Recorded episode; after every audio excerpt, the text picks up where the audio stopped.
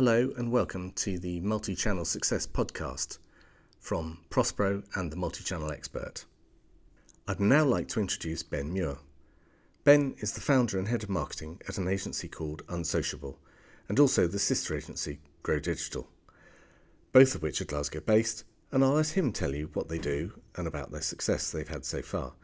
We've asked him on very much as a social media expert, which is one of his core areas of expertise, and because social media in terms of customer acquisition has become very important. So here's Ben to introduce himself. Today I'm really excited to have a chat with you. Um, what we do at Unsociable is we're very much focused on um, what's sitting at the forefront of social commerce and right now for us the key area of that is TikTok. Um, there's a phenomenal opportunity for brands to grow, uh, particularly with TikTok Shop, which I'm sure we'll get onto during the course of the conversation. Um, but yeah, at, Unsociable this year so far, we've had 54 million views and counting for clients. That's fantastic. Yeah, and uh, one of the ways I actually built up the business was through using TikTok as a B2B lead gen channel by creating content for our agency, and that's had over 8 million views and it has uh, 19,500 followers right now as well. Wow. So, um, yeah, that's, that's very much a focus and delighted to be here today. Well, thank you for coming. In terms of um, the first question I want to ask is in terms of the sort of approach to social and social commerce, um, is that fundamentally fundamentally different from the sort of more traditional digital marketing stack that, that people may be using? Yes, one hundred percent. Um, your ads years ago may have been very polished and refined, almost cinematic, almost like TV ads, and I know there's still a lot of that going on, mm-hmm. particularly in the US. Um, I've even seen, and I'm sure you've all seen brands using TV campaigns and adapting them for social. I believe firmly that that's dying. Um, the trends that we see now is that users want to consume content that looks native to the platform that very much fits in and that's coming from what we call UGC, which is user generated yep. content. Um, so slightly fuzzy, fast moving, not slick. It doesn't need to necessarily not be like slick and polished. There's there's a change happening just now, even in that front. Where yeah, you're right. Like about a year ago, about a year ago, UGC was very like fuzzy and unedited, but like content creators with the tools available to them now, the editing tools that they have that are super easy to use, can actually make really slick, polished content, but it still looks like it came from a creator and not from a studio or an agency. Okay. That's the content people don't want to see. Okay. And how is it big brands that are getting into this now or, or what's the sort of typical customer that you have, client that you have? Yeah, so there are some some big names in there for sure, um, and there's a lot of big brands that are seeing, uh, seeing the light almost and mm-hmm. realizing that this is the direction they should be head, heading in. Um, because we, we we were talking earlier, and we were talking about how um, you should always be looking at new potential new channels, um, and maybe dipping your toe in and trying these things without necessarily betting the farm on them, um, because we think people have been generally a little bit slow to adopt newer channels because you're trying to wait until they've proven their eff- efficacy before you dip your toe in, um, which of course then is probably a self fulfilling prophecy. yeah, hundred percent. Um, the, the great thing about like a channel like TikTok or any kind of UGC content marketing that you do, it's really cost effective. Like you can get stuff made very very cheap. That's you know I've seen videos made for eighty pounds that have had millions of views and like exponential numbers of sales back on that. It's, it's such a cost effective thing to do it right. It's just the mm-hmm. expertise that I think people are lacking. Yeah, yeah, yeah, absolutely, and that's why specialists like you are doing doing work so well at the moment. So, in terms of the role of social and UGC, and specifically in TikTok, um, within customer acquisition, um, you know what what has that role been in terms of your experience and from your point of view? Yeah so i i mean i haven't been in a marketing career for a particularly long time but even in the short space of time the three years that i've actually been um, like in the field if you like yeah. um, i've seen a huge transition of social being more of an awareness piece, like your Instagram almost being like this kind of landing page for Yeah. your brand, this like showpiece, to then TikTok becoming a fully commercially viable channel that you can see the results on, that you can attribute directly to TikTok. hmm And I believe that that's only going to continue to evolve with the emergence of TikTok Shop. Yeah. And are all your clients using TikTok Shop? Almost Yeah. all, we still have some clients that we are focused on awareness for, Mhm. um, improving sentiment, but the majority of them are, are using TikTok Shop. Presumably because it's easier than integrating back into their normal stack. Yeah, and there's a lot of benefits to using TikTok Shop. Obviously, you lose customer data because it's a marketplace channel in the same way like Amazon would be. They they take the customer data, so there's that to consider.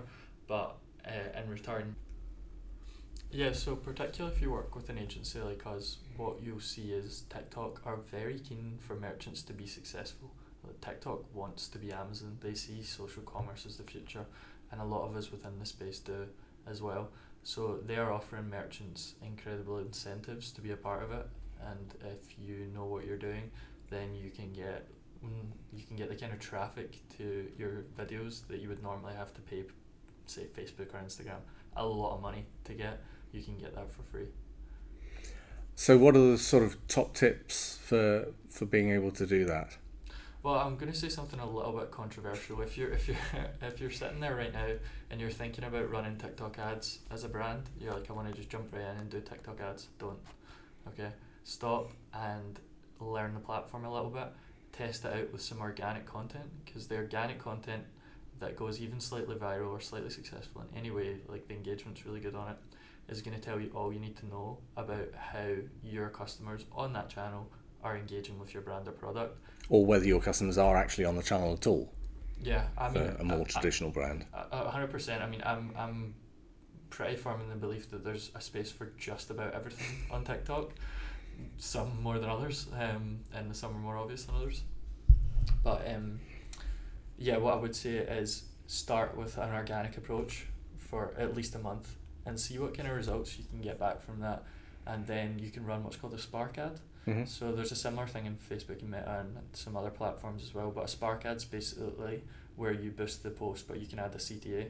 Yep. So um, and you retain all of the comments, likes, engagement, and stuff like that, which is obviously So you get the sum data. data and uh, social social proof for your customers as well. So you can run Spark ads to your D2C site, or you can run them to your TikTok shop. hmm Okay, that sounds definitely something worth experimenting with. And in your experience, how I mean, you said run it for a month. I think we, when we were talking earlier, we were saying maybe you might have to run things for three, four, up to six months to to give things a, a proper go at these things. Um, you know, maybe before you get statistically significant data or, or, or whatever, depending on the size of your brand.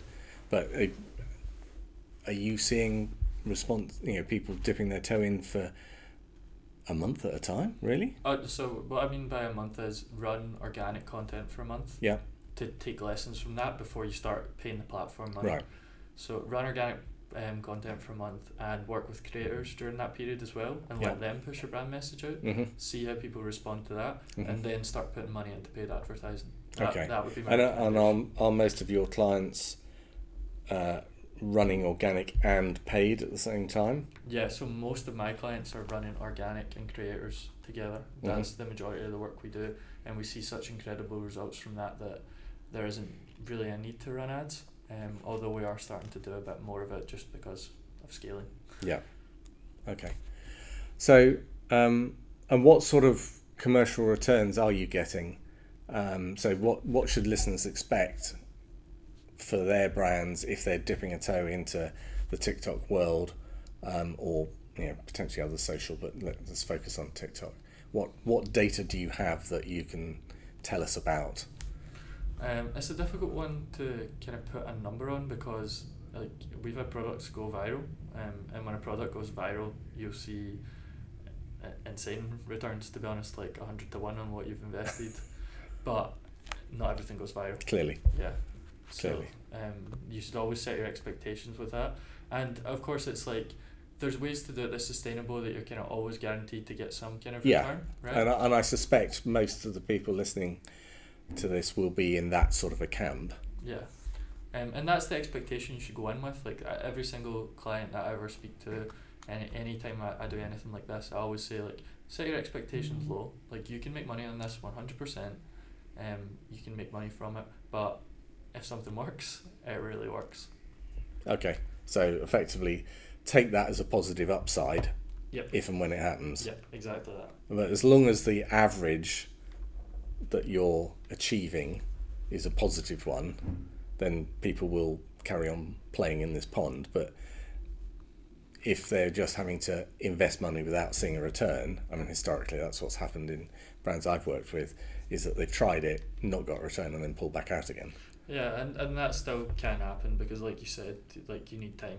Like I always recommend a three month minimum, Uh-huh. and that's our that's our minimum engagement period actually Right. because it's typically how long we need to show returns. Yeah. Sometimes quicker, sometimes slightly Yeah. longer. Um, so that's always my recommendation. But ideally, brands would be going for that period that you said of like up to six months. Mm-hmm. And if you're doing it right, that should be ample time to see results. Okay. And what sort of frequency of posting do you typically have for your clients? Yeah, so not as much. I know a lot of people used to uh, advocate for um, in this space of posting every day. Yeah. I would not recommend that at all. Um, you will suffer content fatigue. Um, depending on the brand, there are some exceptions, um, particularly in fashion, where there's like new outfits and new styles and stuff like that, and they're not really looking for mass virality. Mm-hmm. They're just looking for a kind of consistent flow. But um, say you've got a unique product, like say you have a, a supplement brand that's new to the market, something people haven't seen before. Mhm. Posting every single day is, is not going to do wonders for your brand. You're better being strategic. I would say posting three to four videos a week of really good content that you Mhm. think will do well. Yeah. And you'll see better results from that than trying to get a social team or an agency to bash out seven pieces of content a week. Yeah, that makes a that makes a lot of sense because otherwise you're just going to annoy your old audience potentially, Yeah. particularly if you manage to to focus and target. Is I'm expressing my ignorance here, but is how do you target audiences within TikTok? Oh, do you mean on organic content or through paid ads? Either. Okay. So um, if you're running paid ads, the targeting options are very similar to other advertising platforms. Okay. Um, so there's like audience demographics, location targeting, um, there's interest targeting, which is probably the most powerful tool I would say. So if you are running TikTok ads, think about interest targeting Okay. first and foremost. Um, always run a broad targeting campaign as well, because let let the algorithm work its magic. Um, Yeah. Uh, when you're doing organic content, the algorithm tends to push stuff by location. So if you're an international brand, then you want to try and stop that from happening from wherever like you're posting from, wherever your account is typically seen from. Mm-hmm. So can I avoid location hashtags? If you're in like the UK or a local area or like say the majority of your customer base is in London or whatever, you can use location based hashtags to show it to that audience. Then again, it's interest targeting. Yeah. Um, And does that improve your, um, I guess, the efficacy of, of it because you're going to a more a narrower target audience? Yeah, I, th- I think it definitely can do. Um, obviously, some people are trying to achieve like mass virality for their content. Yeah. Um, and they just want as many kind of views as possible, Mm-hmm. which is all well and good. But I, I would much rather that I had a piece of content that went to twenty thousand to the right people than a million of everyone. Yeah, yeah. So have you got any anecdotes of, of things that have gone spectacularly well that maybe you didn't expect? Uh, from my personal experience. Yeah, yeah. Um, yeah, I mean, I've got loads. I just can't think off the top of my head. yeah, I did actually. Um, so this was before we were fully focused on TikTok Shop, but um, we basically had uh, uh, it was kind of a toy, but it was for adults. Yeah. I, I, I don't want to talk about the specifics of the brand, just in case they don't want me talking about it. But um, basically, we had a launch campaign for that brand where our job was to create TikTok videos. They only Yeah. had a limited run of stock. Really unique product. Um, and I wasn't sure how well it would do, but two videos just blew up and they sold out all their pre-order stock. They ran out of stock and had to order more, and we had to just stop selling. so that's what can happen with TikTok genuinely. Yeah. Okay. Fine. Um, I guess then kind of moving on to the final question of this of this segment is what's the next emerging trend in your world? So you know, this is certainly I've learned stuff from listening to you. So um, hopefully the listeners will have done as well. But where are things moving to? So um, I've kind of got three parts that I'd like to focus on. I think it's a wonderful question, and it's good to kind of reflect on where things are going. Um, I firmly believe, and I know I'm biased, that social commerce is the future of e-commerce. I think that a majority of this generation will be buying on social platforms. Mm-hmm. Um, I think that's why Amazon attempted it a, a few years back and it failed, and I think that's why we're seeing TikTok Shop emerge like at, at this rapid pace that it is. Um, there's brands on there that have millions of orders already. Um, so I think we'll continue to see it as a whole new kind of interactive way of shopping, and it actually um, it stems from that kind of human interaction that we've always wanted from Mhm. selling Mm-hmm. that we kind of I feel like we lost for a little bit with e-commerce. Yeah. You know what I mean? Like Yeah. like shopping on Amazon isn't a person to person interaction. Not at all. Not at all. Whereas we always loved like going and we still do going to the car dealership where we end up trusting the salesman. We Yeah, I mean the guy, they have gone some of the way there in terms of having those guided video Yeah. walks around the Yeah. car and stuff where you're actually interacting with a human doing it for you. yeah. Um, but you probably don't develop a relationship with that person doing it. Yeah, exactly that, and I think that's why social commerce is moving at such a rapid rate. Is because it's this person to person interaction. Like eh, people that I had a conversation with someone the other day, and they basically said that this TikTok creator was their friend, and I said, "But you, don't- know her?" And I, she was like, "No, no, it's my friend." And I was like, "How is it your friend?" And she was like, oh, "I comment on her videos every single day, like I follow her religiously."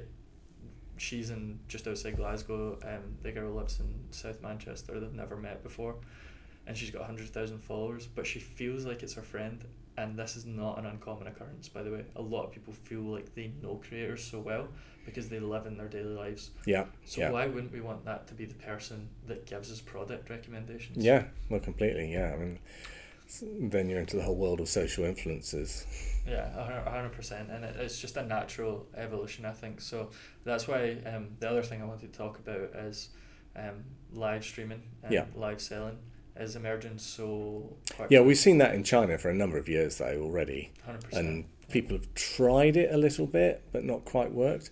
I've never understood why QVC haven't gone massively big into it, into social space to try and make it work. But There is one of the shopping channels that's taken over TikTok, and they're doing really well. Um, okay, Uh, Ideal World, they, they do quite a lot okay, on it just now. Um, and there's I better check whether or not QVC actually do do it. But um, I don't. I don't think. I don't think so. I don't think they do. I've not seen them anyway. Um, but yeah, you're right. Like that, it, it's been a trend in China for a long time. Now we've got a Chinese platform with a lot of funding behind it that have seen how well it works in China, and they're like, okay, So it has the full capability basically already. yeah, and all the data and how people interact with it, how it works, and they're hitting the ground running in the UK.